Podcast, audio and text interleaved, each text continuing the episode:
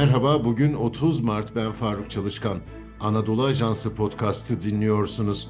Bu haftalık yayında dünyanın çeşitli köşelerindeki Anadolu Ajansı muhabirlerinin gündemini konuşuyoruz.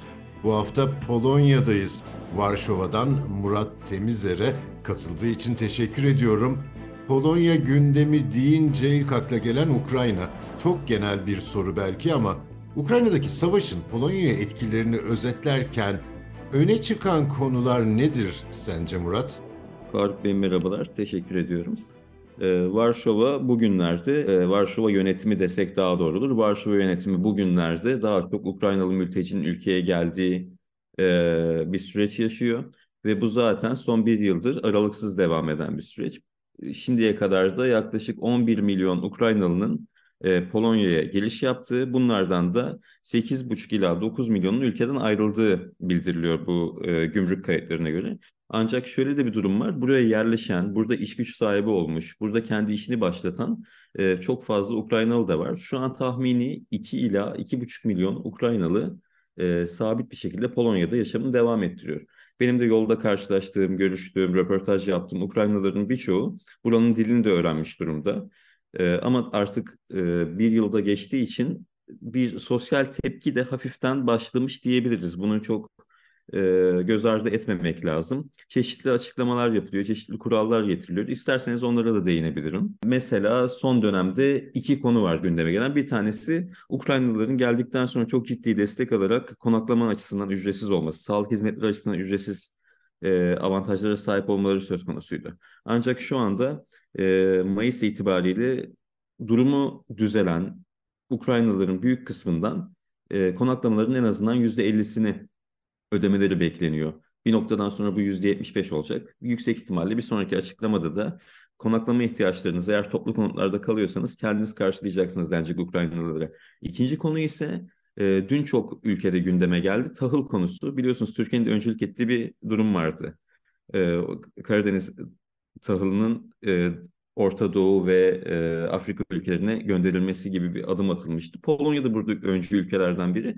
Ancak Polonya'da bu konuda çatlak sesler çıkmaya başladı. Özellikle Polonya'da tarımla uğraşanlar, çiftçiler dün büyük eylemler e, gerçekleştirdiler ve Tarım Bakanı'nı protesto ettiler. Tarım Bakanı'nın da burada Başbakan Mateusz Morawiecki ile bir e, görüşmesi oldu dün. Ve Morawiecki'nin bu görüşmeden sonra bir açıklaması var. Kendisi dedi ki biz e, daha fazla Ukrayna tahılının ülkeye girmesini istemiyoruz. Çünkü çiftçilerimizin depoları dolu. Çiftçilerimiz kendi ürünlerini satamıyorlar. Ve bu gelen tahıllar da Orta Doğu ya da Afrika'ya Avrupa Birliği'nin söz verdiği gibi gönderilmiyor, ülkelerde kalıyor şeklinde bir şikayeti oldu. Ve bu çözüm önerisi için de e, Tarım Bakanı'nın yönlendirdiğini söyledi. Artık buna bir çözüm bulmamız lazım. Çünkü bizim çiftçimiz de mağdur, biz de mağduruz dendi.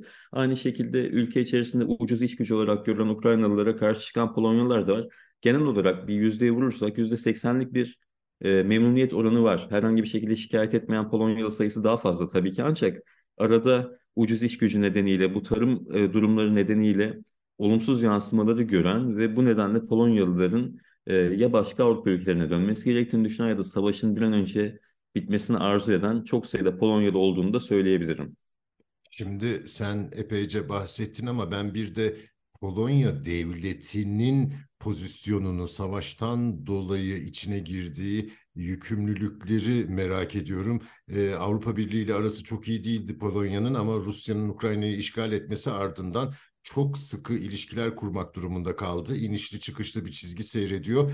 Ekonomisi, aynı zamanda Ukrayna ordusunun askeri olarak takviyesi birçok açıdan Polonya'nın kilit rolü ve bunun da Polonya devletine getirdiği yükler var galiba değil mi?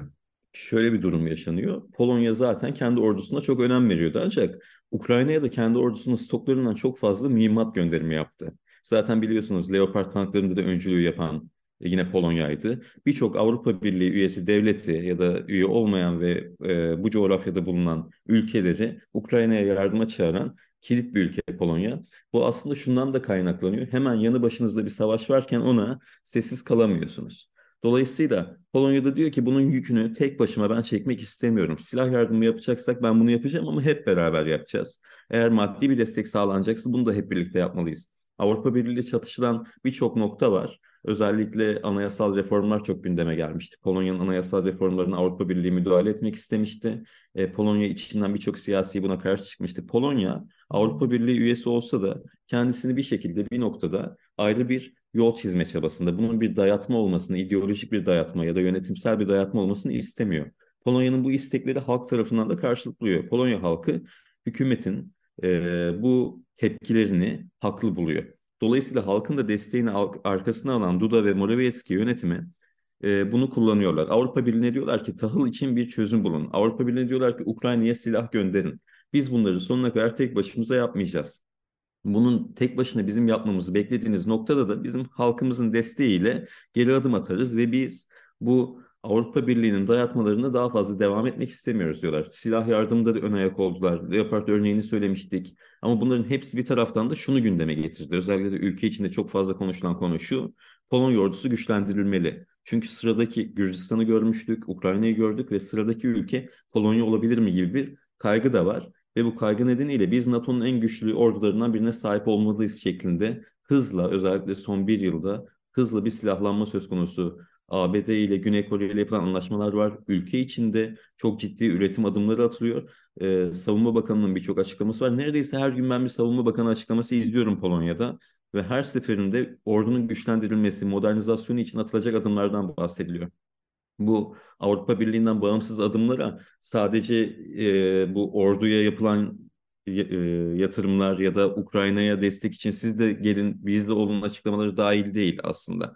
Avrupa Birliği'ne e, bir iki ayrı noktada daha görüyoruz Polonya'nın yaklaşımını.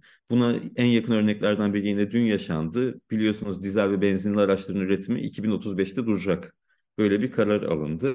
Ancak Polonya buna karşı oy kullandı bu tür dayatmaların özellikle Almanya'nın dayatması olduğunu, bu kararların özellikle Almanya'nın yönlendirilmesiyle alındığını ifade ediyor Polonya yönetimi. Enerji Bakanı'nın da o yönde bir açıklaması oldu biz buna karşıyız diye. Çatlak sesler çok, ayrışma çok. Polonya Avrupa Birliği'nden ayrılır mı? Polexit gündeme geldi bir iki defa. Çok cılız kaldı ancak bu da gündeme geldi. E, bunun gerçekleşeceğini düşünmüyorum ancak Polonya'nın da bu e, öncü ülke olma pozisyonunu kuvvetlendirerek devam ettireceğini düşünüyorum. Peki e, Ukrayna'daki savaşa dair Polonya'da farklı düşünceler var mı? Bazı Batı Avrupa ülkelerinde özellikle e, sol siyasetçilerin Rusya'yı destekler bir tutumu var. Polonya'da da biz niye bu kadar silahlanıyoruz, Rusya haklı diyen bir akıma rastlanıyor mu? Hiç yok denecek kadar az. Çünkü hem muhalefet hem de iktidar şu anda tamamen Rusya karşıtı açıklamalarla propaganda yapıyor. Kasım'da da burada bir seçim gerçekleşecek. E, seçim içinde bir takım açıklamalar var. Mesela bir önceki e, Başbakan Tusk'un bir açıklaması oldu. Tusk dedi ki biz dedi Rusya ile herhangi bir şekilde e, adım atmak istemiyoruz, ilerlemek istemiyoruz. E, mevcut iktidar dedi ki Tusk'un döneminde zaten Rusya ile birçok enerji anlaşması da yapıldı. Tusk bundan bahsedecek en son insan deniyor. Aslında burada beklenti şu yöndeydi. Muhalefet e, Ukrayna'ya çok yardım ettiniz. Ama halkı unuttunuz söylemiyle gelecek gibi bir beklenti söz konusuydu. Ancak halk da Ukrayna halkına bu kadar çok destek verince Polonya'nın muhalefeti de iktidarı da şu anda Ukraynalılara yardım devam etmesi gerektiğini söylüyor. Halktan da dediğim gibi birkaç tane küçük ses dışında Ukraynalılara e, daha fazla yardım etmemeliyiz gibi bir şey gündeme gelmiyor. Ya da Rusya'nın yanında olmalıyız gibi bir açıklama olmuyor. Aksine şu anda benim gördüğüm en e, bir araya gelen fikir birliği ve aynı zamanda eylemlerde de birlik sergilen ülkelerden biri Polonya. Çok çok yüksek oranda birlikteler. Rusya'dan enerji almamalıyız. Rus gazı kesinlikle bu ülkeye dönmemeli. Ee, Rusya ile ticaret yapmamalıyız. Aksine hem Rusya'ya hem Belarus'a daha fazla yaptırım gelmeli şeklinde çok dik bir duruş söz konusu ve bundan da kesinlikle son bir yıldır hiçbir şekilde geri adım atmadılar. Atacağı da benzemiyorlar. Varşova'daki Anadolu Ajansı muhabiri Murat Temizer'e çok teşekkür ediyorum. Bizi hangi mecrada dinliyorsanız orada abone olmayı lütfen unutmayın. Hoşçakalın.